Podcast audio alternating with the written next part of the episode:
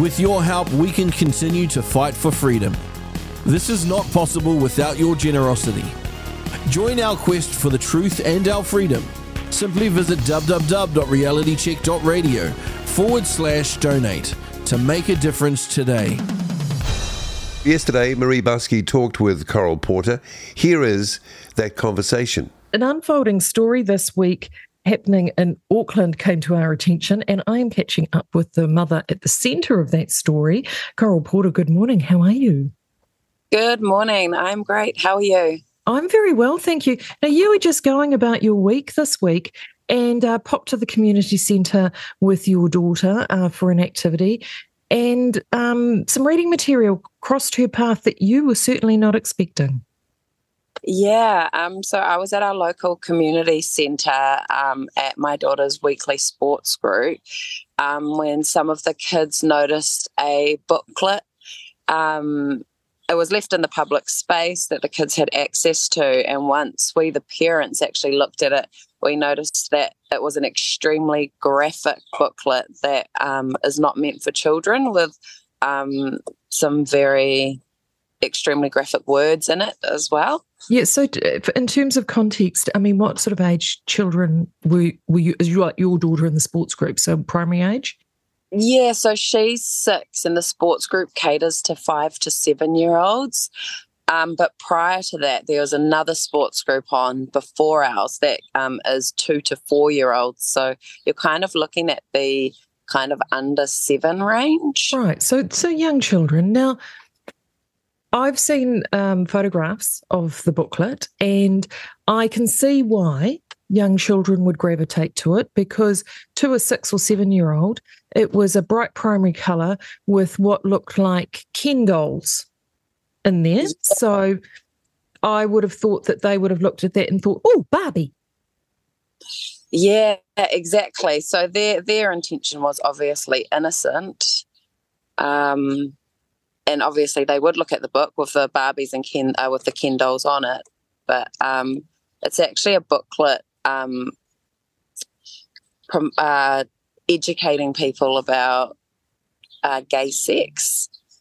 Um, so it was an extremely graphic book for, uh, say, primary school age kid to come across. So when you say gay sex, are you talking about all elements of gay sex?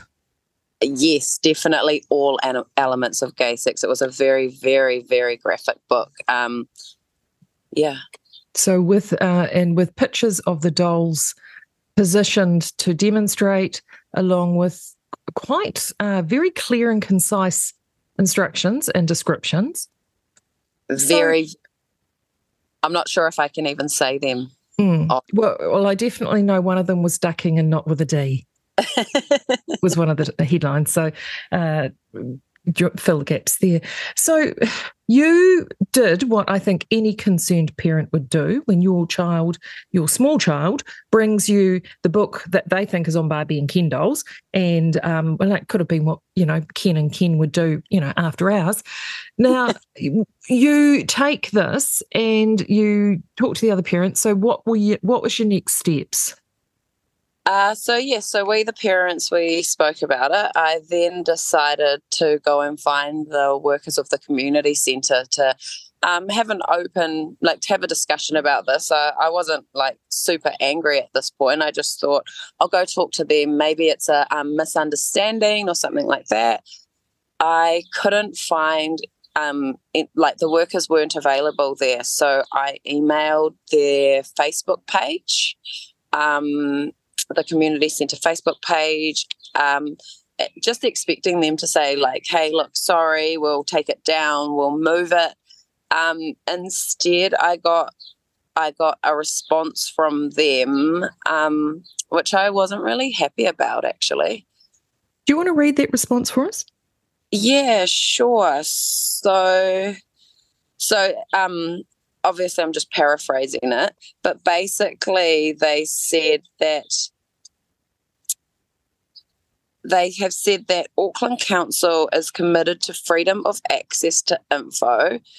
Um, and they say that their role is not to censor, suppress, or remove material because it might give offence. They then went on to say it was important for me and other parents to be aware of what material was in their public settings and also um, that we should be supervising our children. Oh, so it was your fault that your yeah. daughter found the brightly coloured booklet with Ken dolls on it doing explicit sex acts somewhere where she could reach it. Coral? Yes. So I re- I was quite unhappy with that response. No, I, I would have been fuming.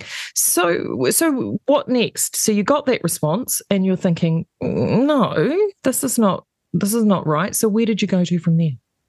Uh, yeah, so I wasn't happy with the response that they gave me. I then lodged a formal complaint on the Auckland Council website, um, to which I received the generic email that they received my complaint and they will respond within three days. Um, I then felt like other parents need to be uh, warned. So I took to the local Facebook groups um, and decided to just post my experience of what happened. I was totally like unbiased. I didn't get angry or anything.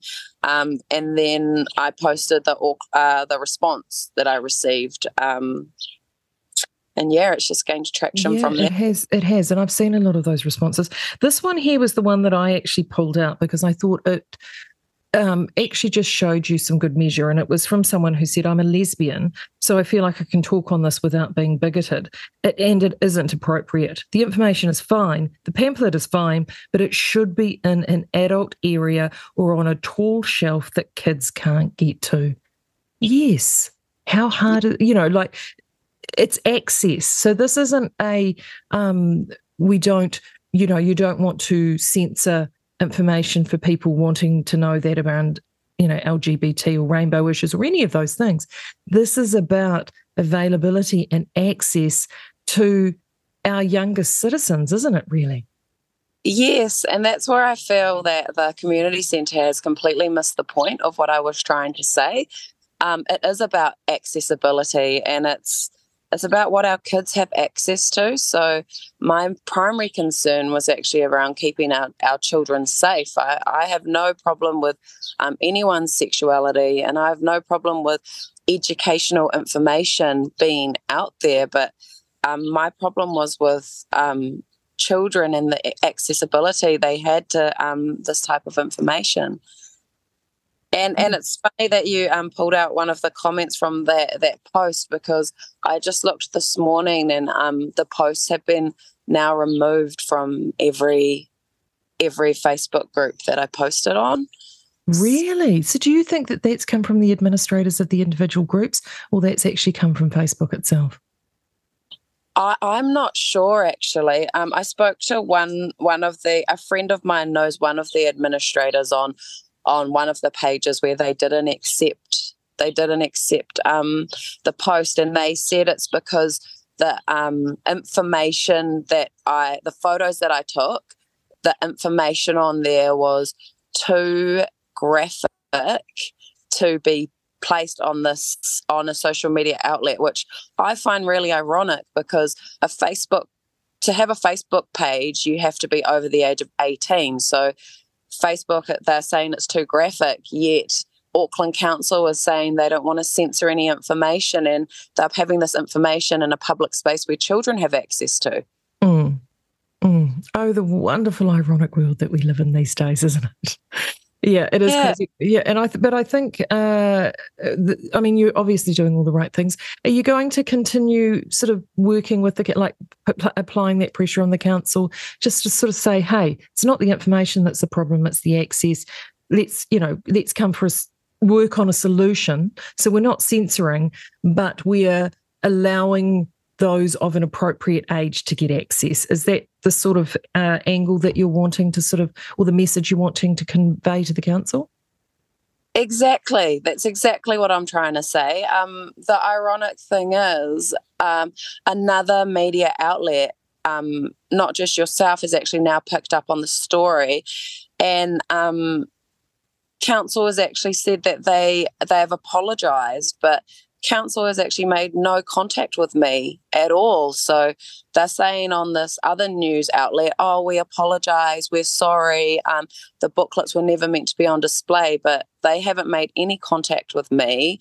They haven't followed up with me. And the message that I got from them is that Auckland Council doesn't want to censor any information. So I don't understand why they are changing what they're saying. Mm. Well, keep in touch with us, Coral, on this, and we'll see how things progress.